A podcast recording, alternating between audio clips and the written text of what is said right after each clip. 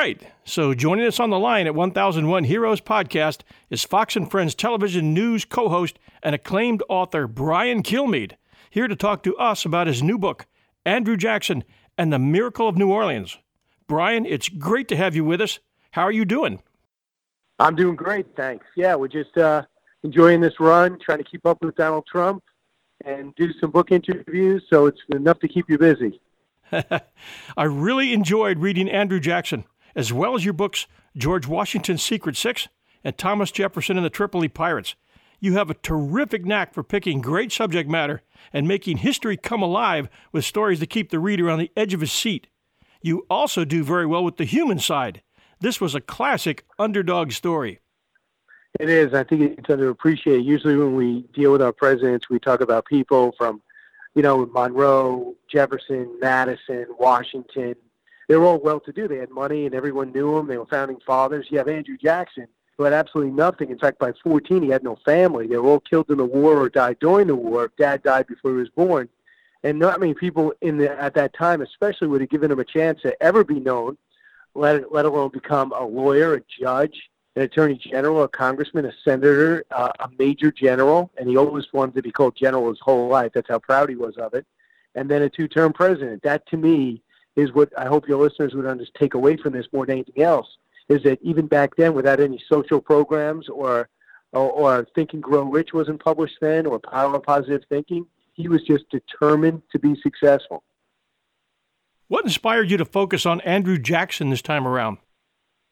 well, I'm coming out of Jefferson and I want to do something different. I don't want to do something that's plowed ground. I don't think I could do it as well, and it's been done so well. I can't do a definitive biography. I thought if I could pick a battle, I could pick a moment, and I could bring it to life and just talk about the significance of it. And I think we found it in the Battle of New Orleans because even though technically the war was over, the British had every intention of holding on to New Orleans and stopping us from growing past the Mississippi and controlling the mouth of the river, which meant means they would have controlled all of the commerce that was going through, and we would have stunted our growth or stopped our growth maybe forever. And it, it wasn't for this stunning victory against the British, uh, against an army for the most part that Napoleon got crushed by. Jackson was able to rally his troops, put together a battle plan for able us to win. So that that's why I thought it would be right. So, set the stage for us. What was the situation for the U.S. with both the Indians and the British in 1812? Well, put it this way the British were radicalized in many cases by British, who would arm them, radicalize them, support them, and say, listen, if you win this battle, you can keep this land. So he had to fight the Creeks, he had to fight the Red Sticks, he had to go have a few Indian wars in between and because the British had their surrogates fighting. But when he came to taking on the British and getting Mobile and stopping them from boarding there, and then stopping in Pensacola, he knew that these battles were big and it showed a tra- change in the war. But he knew the ultimate battle was going to be New Orleans, and that's where the British got their reinforcements after defeating France, and they were going to invade and hold. Meanwhile, John Quincy Adams and company were negotiating a peace treaty, but we were getting killed, so we really didn't have much to go on things began to change when Jackson got involved. And then when Jackson was able to rally the city, was able to uh, triple his force from 1,400 to 5,000 and take on 10,000 British troops. He was able to put together a flawless battle plan. And in the documentary we did, you actually see the floor in which he wrote the battle plan with some what his other officers in um, the French Quarter of New Orleans. He was able to put together this slowest battle plan, things broke our way. And not only did we win, we won it within 45 minutes. He was able to get them to redig the Rodriguez Canal, make a wall, put cannons through that wall, use everything metal in the town. When cannonballs ran out, they were putting doorknobs and, and, and doors into the cannons and using free men of color, Cherokee Indians, Choctaw Indians, uh, pirates, uh, Tennesseans, Kentuckians, regular militia, and everybody else they were able to really have the British walk right into uh, the crossfire, and they, they took them out in devastating fashion. It was amazing to read that uh, Davy Crockett and Sam Houston were both uh, fighting with him in the Indian Wars. Did they also fight with him at New Orleans?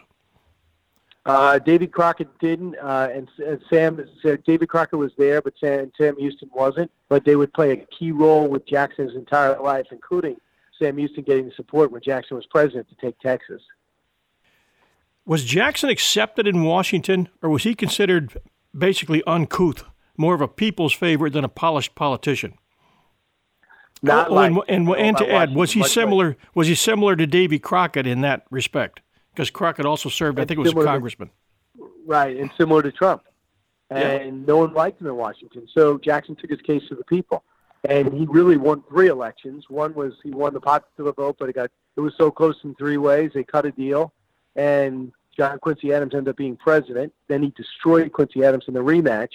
Never accepted, never thought worthy. People thought the world was going to come an end to it. He took power, and he was popular with the people, but not with the establishment. And that's what that's what I think I admire most about him is always looking out for the underdog. He hated when people were picked on. He hated to see powerless people, and he wanted them to use him as an example. Look where I was, look at who I knew, which is no one, and look where I ended up. He had a pretty humble beginning. Could you describe describe uh, Andrew Jackson's youth and what made him into the man he became? Well, I mean, Andrew Jackson grew up, and his dad was a tough guy, not of uh, not of means. His mom was an extremely hard worker and tough woman.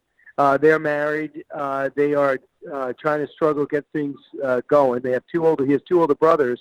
When his dad suddenly dies, and his dad dies suddenly, and actually some kind of comical. They kind of lose his casket. Everyone gets drunk at his funeral. They lost his body for a while. But he ends up growing up, his mom doing every job possible. In fact, his family that was there, he put his family, other family members would make their family work for them to earn money. And then when the war starts, the family all hated the British because they were Scottish by descent and they hated the British, period. So they could not wait to get a shot at him. The older brother dies of heat stroke in one battle. Then him and his brother, who's one year older, were scouts and lookouts, and they got caught. And when they get caught, uh, one of these soldiers says, "Shine my shoes. I had to walk through the mud to find you." He refuses. They come up with a blow to try to kill him, and he put his hand up to block it. And he'd have those scars the rest of his life. His brother wasn't quite as quick. Took a, a full blunt force to the head. He would never fully recover. They would get imprisoned, walk 40 miles barefoot, and his mom worked out a deal, a prisoner swap, get them out. The brother is so sick, he dies on the walk home as soon as he gets to the house. So Andrew has to give up the horse and, you know, basically walk the whole time.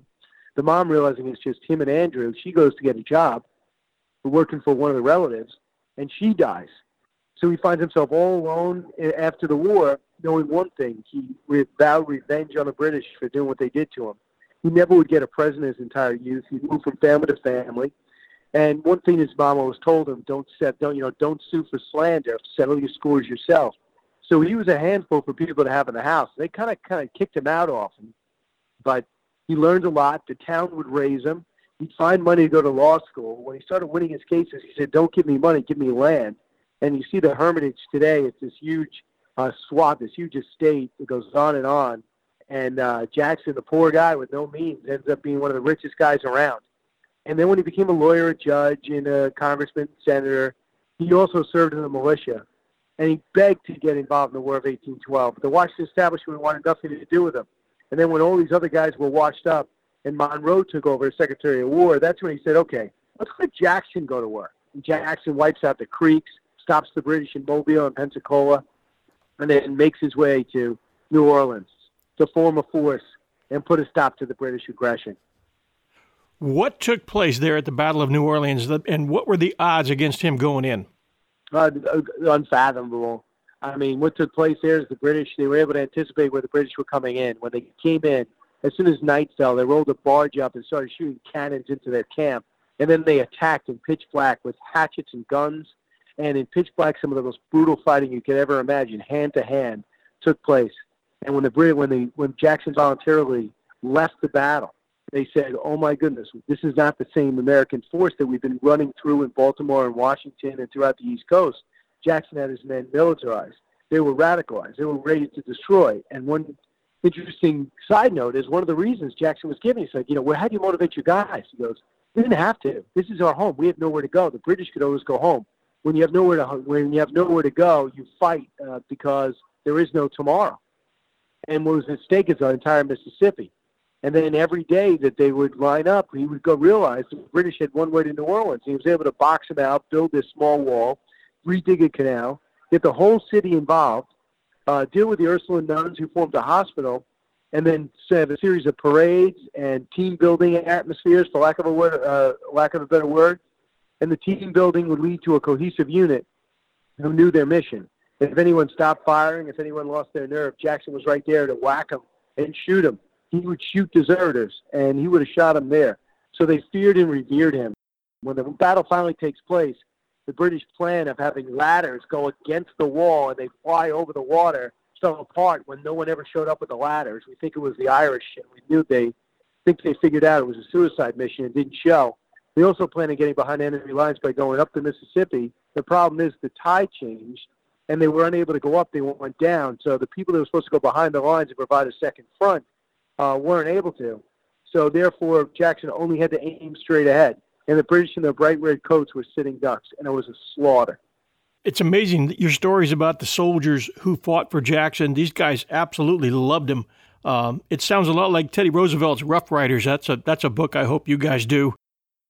Tell us a little bit about the group of men who who backed him at New Orleans.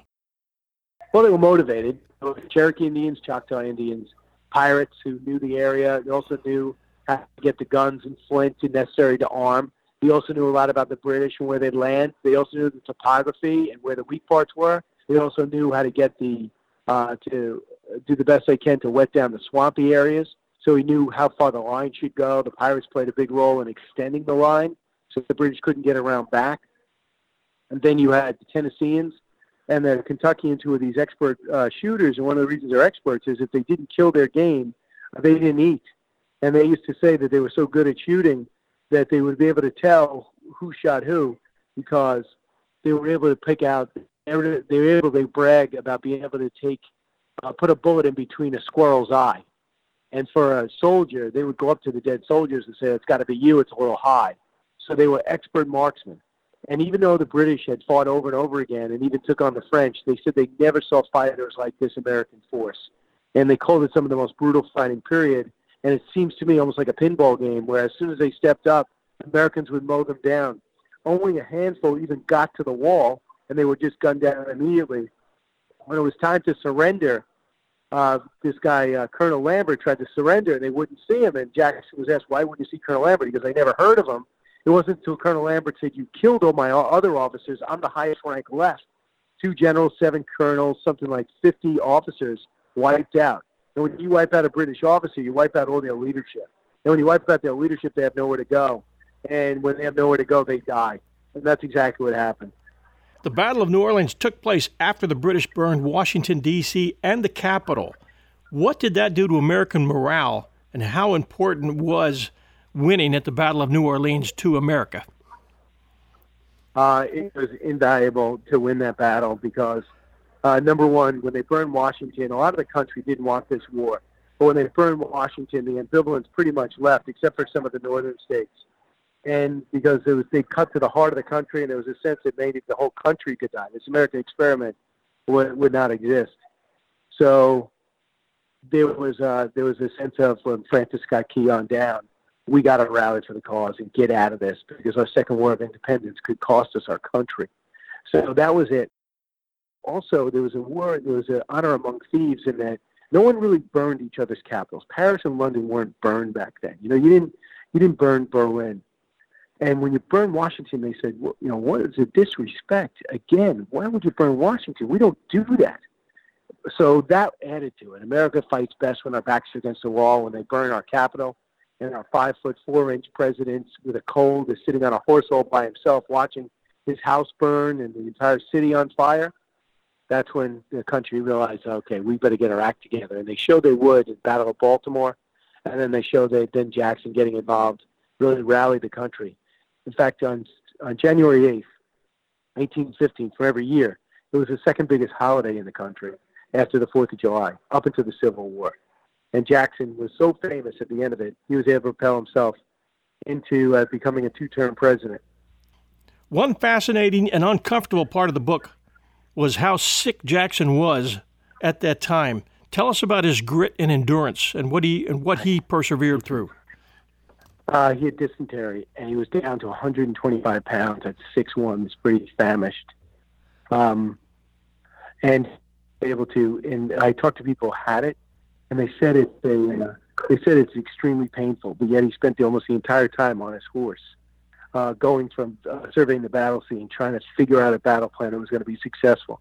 So they say it's almost impossible to smile during this period, but yet he did. It's 41 years old without his wife, and they describe their relationship with his wife very similar to Ronald Reagan and Nancy Reagan. They only really needed each other, and all alone trying to trying to rat, you know, trying to make sure his men are there, knowing the odds are stacked up against him.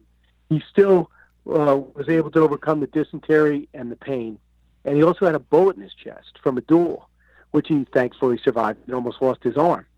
So he was hurting, and that makes this whole thing even more extraordinary.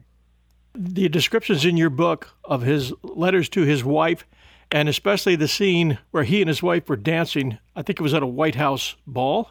Correct me if, I'm wrong on that one, but it really showed his love for her. Uh, and it was a, a, great part of the book because it made that, among other items, for, for it, especially adopting an Indian boy after battle, showed that he had a very caring side. He did, and uh, he had a very tender side. And his wife came and met him in New Orleans, and he was very slow to believe the British had quit. And even uh, he was waiting for final word. He thought they were going to have to fight again in Mobile, and he thought the British were just fighting another day. So he accepted their uh, their surrender, but he didn't think they surrendered for the war. And just as he was about to engage, the, what, the, they was about to start up again, not in New Orleans but elsewhere. The word came out: Treaty of Ghent is signed, and this thing is over. And then they had a ball and a celebration, and that's the thing that relaxed Jackson when his wife showed up and they danced. And evidently, she was short.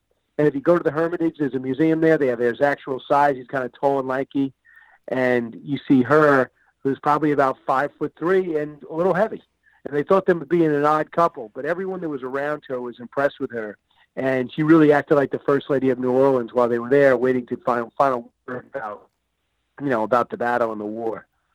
There's been a lot of mention of Jackson in the news, especially in the past year. One I recall was they uh, were trying to remove him from the $20 bill, and I'm going to ask you in a moment uh, where that stands right now. And I also wanted to ask you uh, what uh, what's the status on his statue, which they're threatening to tear down in New Orleans. Statue stays, and he stays on the 20. As long as uh, as long as President Trump is President Trump, he's not getting on the 20. They didn't make a big deal of it, but it's pretty much understood. Uh, they don't want to start causing any more uh, angst because Harriet Tubman is an unbelievable American, but they, she shouldn't just re- she shouldn't replace Jackson in my mind. Jackson's detractors always bring up the fact the Indian removal first. How historically can we picture that uh, in terms of what was needed at the time, and what has changed in terms of the thinking in, in 150 years? Well, look, uh, what are our what are our issues today? North Korea is one issue. Uh, Immigration is another issue. If you go back to those days, Indian issues haunted every administration dating back, you know, all the way through Lincoln up until Teddy Roosevelt. My goodness, it was always a controversial situation. So that he had the biggest problem where they're looking to expand, and Indian nations were everywhere. And I have not studied this at length, but clearly the Trail of Tears a bad move in the winter to march them to Oklahoma. You got to be kidding. And wasn't president at the time. It was a plan that was in place, but he wasn't president. That was Martin Van Buren. But, you know, there's no doubt about it. He was an Indian fighter, but everybody was an Indian fighter that was in the military. And, and America wanted to, you know, move forward.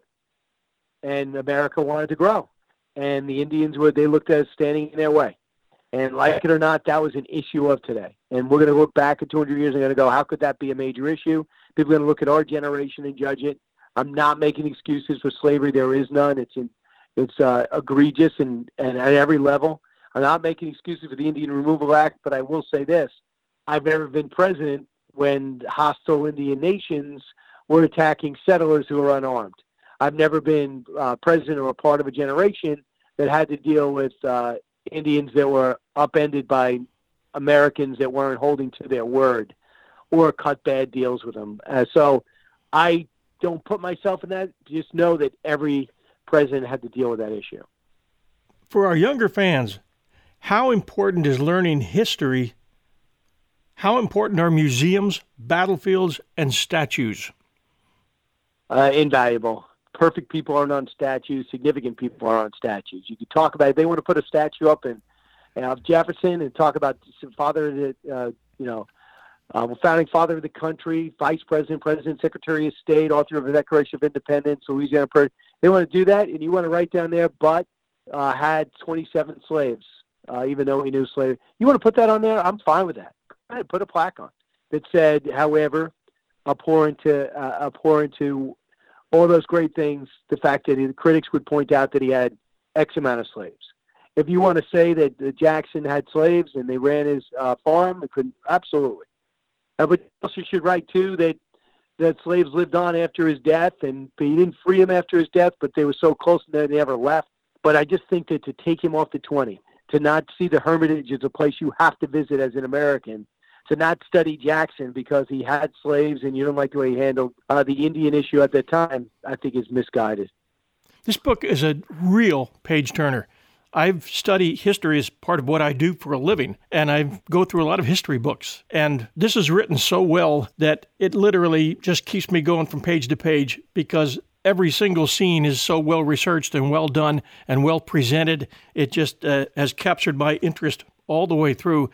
I want to compliment you and Don Yaeger on this. I was hoping you could fill me in a little bit on Don Yaeger and his role in these books.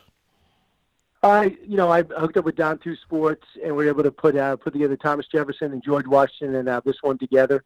And um, he's got a lot of experience. He's got about 35 books out there. So um, this is just this is my fifth, and uh, thankfully it's still now in its 12th week on the New York Times list. I think it's number seven. So Jefferson was on for 16, so we're, going to hope to break that one, uh, that personal record. But I'm already flattered by how many people seem to uh, to like the book. So I really appreciate your interest too. My wife read uh, Washington's Secret Six before I could get my hands on it. It was captivating. It inspired me to do a two part series on the unsung heroes of the Revolution. I did get a chance to plug you uh, in that one. That book was, I, I did read it after she was done. She loved it, and I read it as well, and it was absolutely great. So thank you very much for what you're well, doing. Thank you very much. What do you guys have I planned? You're very welcome. What do you guys have planned for the future? What do you have planned for the future? No idea. Uh, you know, I've just this has been a, a full time job on top of my two full time jobs. So I'm going to try to keep it. Uh, I'm going to try to keep it going for a little while longer, and then I'll maybe think about uh, another project. But it's been six straight years with the paperback and everything, uh, writing and promoting. So I do need to get a hold of my schedule to a degree. I'm sure you could I'm sure you can understand that, John, right? I, I absolutely do understand that. Yeah, I've had I've made a couple of moves lately that uh, that are trying to offer me up more time. So thanks so much, John. I appreciate having me on. Thank you very much. Go get him. Thank you. Bye bye. Hello, 1001 fans. I hope you enjoyed our author interview with Brian Kilmeade. He just skimmed the surface on the story, which, as I said before, is a real page turner. I highly recommend the book. I'll leave the link, I'll leave the Amazon link for the book in the show notes for you. Meanwhile, we appreciate your reviews very much at Apple Podcasts and Stitcher.com and at our website at 1001storiespodcast.com. Thank you very much, everybody out there. We've got a lot planned, a lot going on, so stay with us. See you next week. Bye.